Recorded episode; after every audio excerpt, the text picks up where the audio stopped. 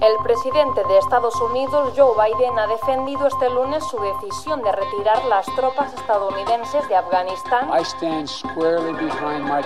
Las negociaciones que desembocaron en este acuerdo iniciaron en febrero de 2018, cuando el talibán pidió a Washington retomar el diálogo directo.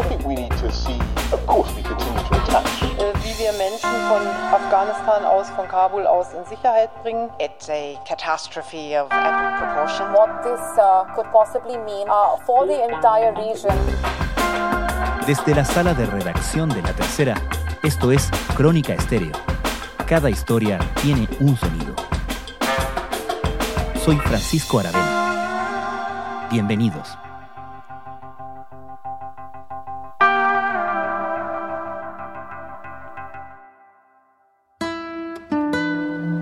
قال الله تبارك وتعالى أعوذ بالله من الشيطان الرجيم بسم الله الرحمن الرحيم إنا فتحنا لك فتحا مبينا La crisis en Afganistán se desarrolla ante los ojos del mundo. La llegada de los talibanes al poder significa una amenaza tan grande para los propios afganos, en particular para las mujeres, que las imágenes de los intentos desesperados por salir del país de miles de familias difícilmente requieren de mayor explicación.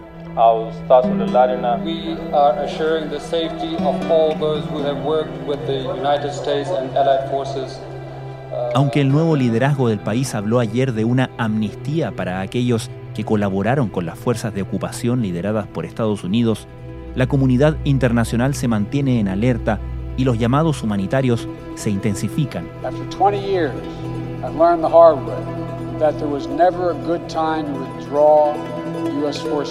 El lunes, el presidente Joe Biden admitió que la crisis se ha desenvuelto de una manera abrupta e insospechada, pero defendió la decisión de retirar sus tropas y culpó al ahora derrocado gobierno afgano por su incapacidad de defender su posición. El presidente no asumió en ningún momento responsabilidad por el caos que se ha desatado tras la retirada de las tropas estadounidenses, pero pero más allá de la causa y efecto de la ocupación estadounidense y su caótico fin, el caso de Afganistán instala preguntas relevantes para toda la comunidad internacional.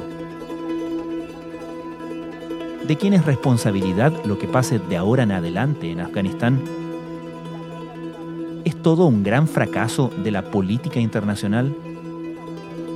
¿Qué escenarios se abren con esta nueva configuración?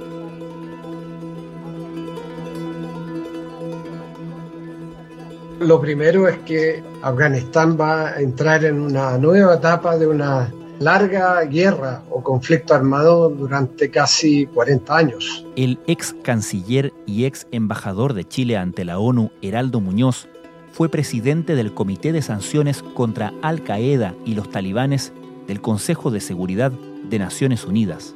Y en ese sentido, la dimensión humanitaria es la principal porque con el control de los talibanes del, país de una manera sorprendente, como han avanzado y han capturado Kabul, eso significa que los derechos de las mujeres eh, estarán en, serio peligro por la aplicación estricta de la ley islámica, la Sharia, y por eh, el precedente cuando los talibanes eh, gobernaron el país entre el año 96 aproximadamente hasta el 2001, cuando fueron derrotados por eh, Estados Unidos y la OTAN, después de que el régimen talibán dio eh, asilo y protección a Al Qaeda y, y, a Osama Bin Laden. Unos días después, en este vídeo, Bin Laden celebra el atentado. Afirma que Estados Unidos tan solo recoge el fruto de lo que ha sembrado en Oriente Medio.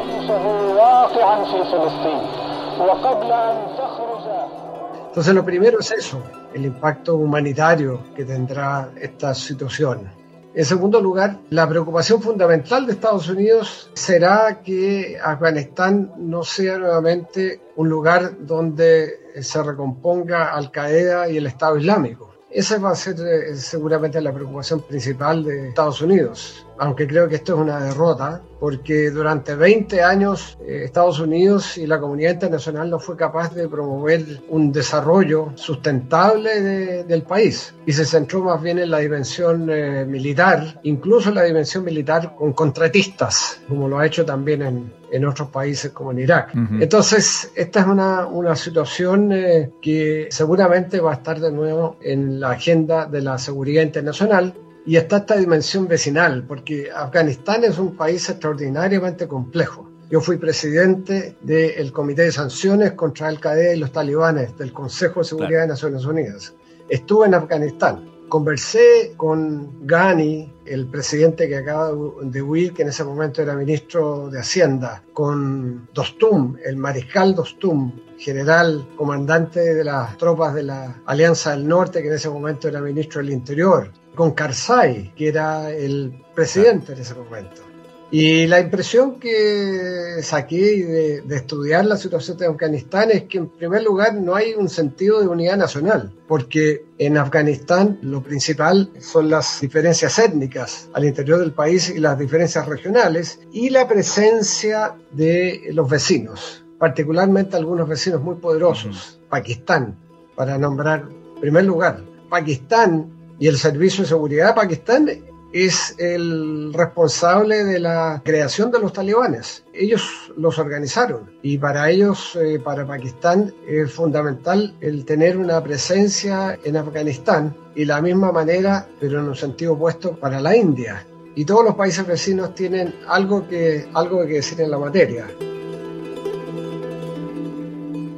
Podríamos profundizar un poco en eso, particularmente en el rol de Pakistán y la conveniencia de Pakistán de tener como vecinos a, los talibanes a cargo de Afganistán?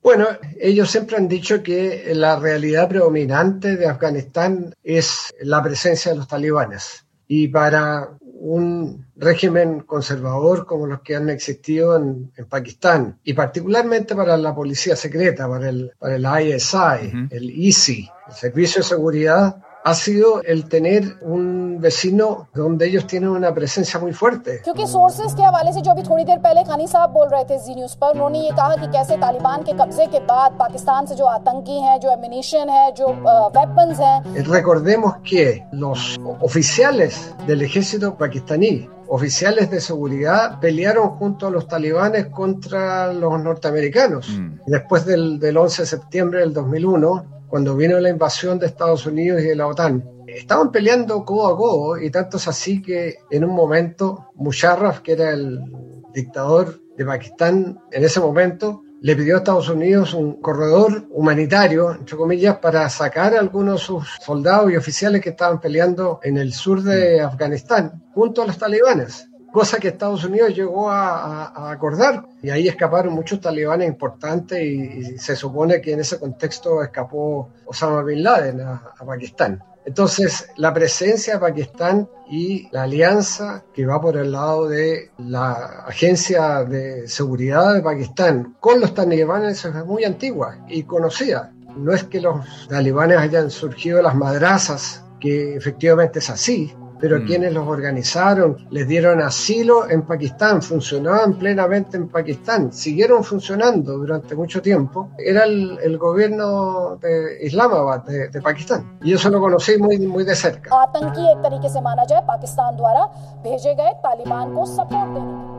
Quería preguntarle a ese respecto, evidentemente que la presencia y ahora la retirada abrupta de Estados Unidos es la causa más evidente de la crisis que estamos viendo en este minuto, pero si hablamos en términos un poquito más amplios, eh, ¿qué rol juega ahí, por ejemplo, el resto de los países de la OTAN? ¿Qué responsabilidad tienen o deberían tener respecto de lo que está pasando ahora y lo que vaya a pasar en los próximos, diría años, pero la verdad es que todo está pasando tan rápido que probablemente debería decir en los próximos días, los próximos meses? Bueno, evidentemente los demás países eh, de la OTAN están retirando sus tropas, aunque Estados Unidos aparentemente va a mandar eh, contingentes para proteger a, sus eh, ciudadanos y quizás para permitir que esto no se transforme en un bochorno aún mayor. Pero yo dudo que exista por parte de la comunidad internacional la disposición de mandar tropas nuevamente a Afganistán En cierto sentido, como dije antes, probablemente Estados Unidos se va a preocupar de una sola cosa, y es que se respete en alguna medida aquello que Trump negoció, porque Trump es el que negoció la salida de las tropas de Estados Unidos antes que llegara Biden a la presidencia, con una fecha de salida que fue el primero de mayo. Y lo único que obtuvo básicamente fue que Afganistán no sería un santuario para el Estado Islámico. Un momento histórico que podría ser el inicio del fin del conflicto afgano. Estados Unidos y el grupo talibán firmaron este esperado acuerdo de paz. Estamos solo en el principio. Eso está por verse, porque no creo que los talibanes hayan cambiado su eh, perspectiva desde cuando gobernaron Afganistán a la situación actual siguen teniendo la misma visión y quizás, bueno, algunos sean más pragmáticos y, bueno, no permitan que se transforme en un santuario, pero yo tengo mis dudas si es que eso efectivamente ocurrirá o no. Estamos comprometidos con este acuerdo, con implementarlo. También queremos como fuerza política mantener una relación positiva con todos los vecinos, los países de la región y la comunidad internacional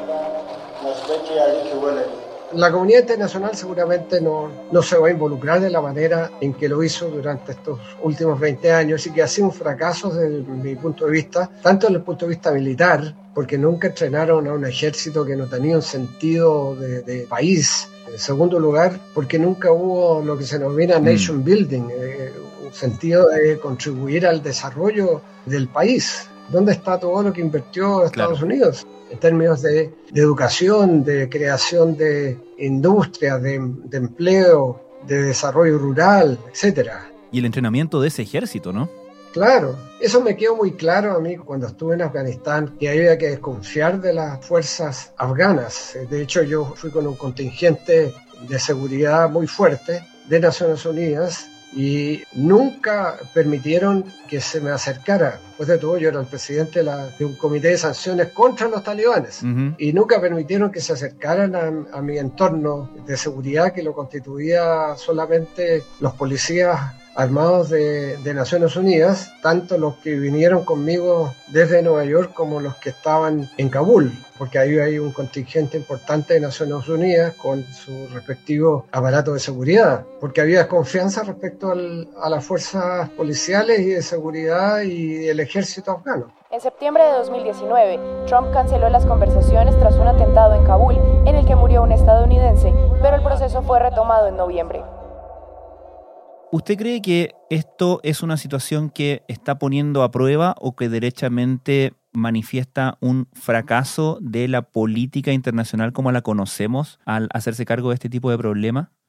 Bueno, yo, creo que hay que recordarle el contexto en que Estados Unidos va a Afganistán y es después del 11 de septiembre del 2001. Es en ese contexto que Afganistán pasa a ser parte del relato o de la agenda internacional. Antes lo había sido por razones semejantes de, guerra. Recordemos que el régimen de Kabul, apoyado por la Unión Soviética de la época, se instalan tropas de la Unión Soviética para apoyar al, al gobierno procomunista de Kabul y ahí se desarrolla los mujahidines, de nuevo con apoyo de Pakistán y de Estados Unidos, para derrocarlo. De modo que Afganistán siempre ha estado en la agenda internacional por la guerra, por el conflicto. Por, eso digo que hay toda una generación que no ha conocido casi nada sino una guerra intermitente. Mm. Hace 30 años se retiraban las tropas soviéticas de Afganistán. Más de un millón de afganos murieron bajo los bombardeos y el ejército soviético perdió unos 15.000 hombres. Y a mi juicio esto ha sido,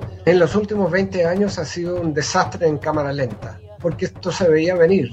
La corrupción, además, en Afganistán es, muy fuerte. El tráfico de drogas, las diferencias étnicas, los señores de la guerra que controlan ejércitos privados, que son más fuertes que el ejército afgano. Por cierto, a los señores de la guerra, a Dostum, por ejemplo, como digo, a quien conocí cuando fue ministro del Interior, no le convenía que existiera un, ejército afgano fuerte, porque eso significaba que sus propias milicias no iban a tener el mismo poder internamente. Hmm. Entonces, todo aquello yo creo que ha contribuido a, a, esta situación lamentable, donde lo que a mí más me inquieta es la gente, los derechos de las mujeres, de las niñas, de los niños, particularmente porque hubo avance en ese sentido, muchas mujeres en la universidad, de hecho el 60% de algunas universidades han sido mujeres estudiantes y qué va a pasar con ellas. En una sociedad profundamente patriarcal, las mujeres afganas han adquirido con mucha dificultad sus derechos sociales y políticos. En vísperas del acuerdo, los talibanes se comprometieron a respetar los derechos de la mujer en concordancia con los valores islámicos.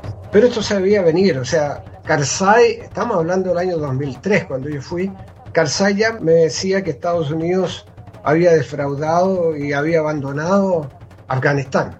O sea, habían tropas pero evidentemente no estaba el apoyo que ellos habían esperado para, para construir un, país que significara un avance tal que los talibanes no tuvieran apoyo. Si los talibanes llegaron a tener apoyo porque fueron una alternativa de orden a la guerra civil interna, a la corrupción, al tráfico de drogas, etcétera y por eso habían sectores del país que apoyaron y apoyan a, a los talibanes fuera de, la dimensión propiamente religiosa. Los insurgentes talibanes logran auparse en el poder por primera vez en 1996. El grupo atrajo originalmente a radicalizados muyahidines o combatientes por la yihad, afganos y extranjeros que con financiación estadounidense lucharon contra las tropas soviéticas hasta su retirada en 1989. Basaron su agenda en la interpretación rigorista de la ley Sharia, introduciendo castigos físicos, la pena capital, erradicando cualquier expresión cultural y despojando a las mujeres de todos sus derechos. Sin embargo, después de años de un conflicto desgastado y sin atención mediática, el grupo talibán reafirmó su célebre frase, vosotros tenéis los relojes, nosotros tenemos el tiempo. Veinte años más tarde, la bandera blanca del autodenominado Emirato ondea en el Palacio Presidencial de Kabul. Supongo que la pregunta de fondo es, entonces, ¿qué va a hacer, qué debe hacer la comunidad internacional frente a esta crisis humanitaria que es difícil de ignorar cuando vemos las imágenes, cuando es imposible dar la espalda a una degradación tan rápida de los derechos de las personas y en particular de las mujeres, por ejemplo. ¿Quién está llamado? ¿Quiénes están llamados a tomar acción y qué tipo de acción se puede tomar siendo realista? Bueno, aquí los que más tienen posibilidades de tomar acción son los países que tienen influencia por cierto Estados Unidos, por cierto Pakistán y algunos otros países que podrían ayudar a una negociación con los talibanes para que lo que venga por delante no, sea lo que conocimos durante el, régimen talibán entre el 96 y el 2001. Claro. Ahora, es más difícil hacer eso cuando militarmente los talibanes ya ganaron. Pero se puede negociar a cambio de que no hayan bombardeos, que no vuelva la guerra como ocurrió el 2001, por lo tanto, alguna modalidad de negociación. Por otra parte, los talibanes van a tener una realidad distinta a la del 2001, es decir, van a haber pasado 20 años donde hay una nueva generación de gente que conoció algo distinto. Como decía, mujeres que pudieron ir a la universidad, jóvenes que practicaban deporte. Recordemos que los talibanes prohibían el deporte, el fútbol, etcétera, por, porque, bueno, está dentro del rigor de su interpretación de la Sharia. Y hay comercio, etcétera, que antes no existía. Entonces hay una nueva realidad también que van a, van a tener que lidiar con eso. O lo reprimen a sangre y fuego como antes o intentan convivir con aquello, siendo un régimen extremadamente conservador desde el punto de vista religioso. Ese es un desafío y ahí puede haber un espacio para alguna negociación eh, por parte de la comunidad internacional. Naciones Unidas, por último, siempre tiene un papel y tiene un papel más o menos respetado.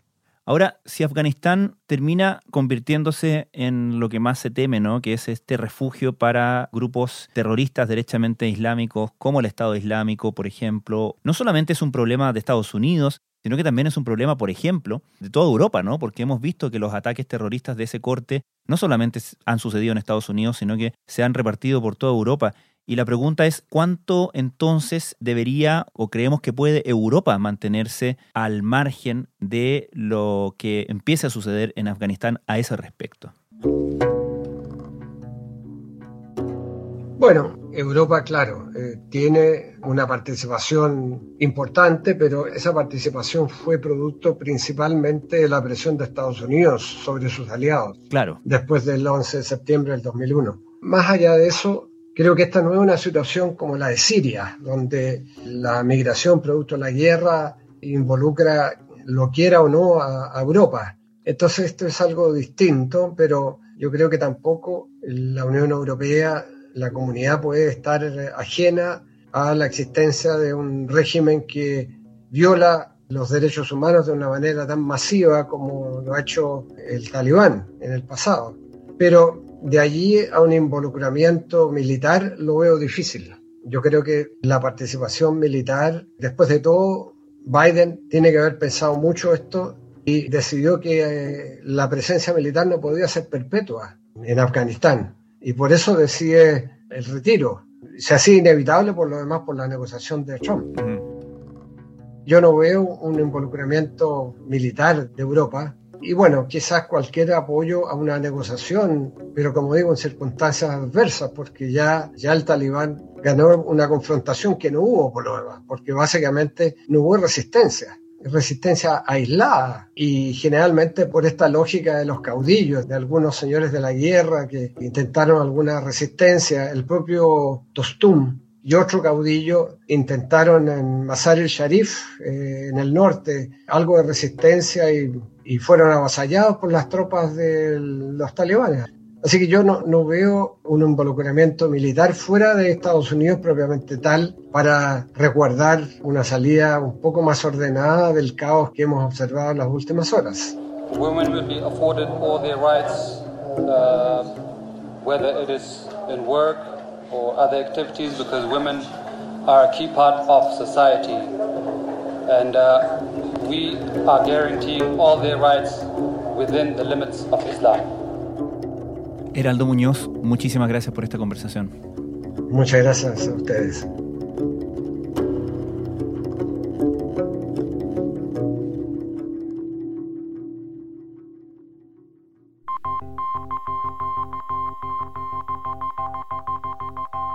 Crónica Estéreo es un podcast de la tercera la producción es de Rodrigo Álvarez y la edición de quien les habla, Francisco Aravena. La postproducción de audio es de Michel Poblete. Nuestro tema principal es Hawaiian Silky de Sola Rosa, gentileza de Way Up Records. Los invitamos a encontrarnos mañana en una nueva entrega de Crónica Estéreo.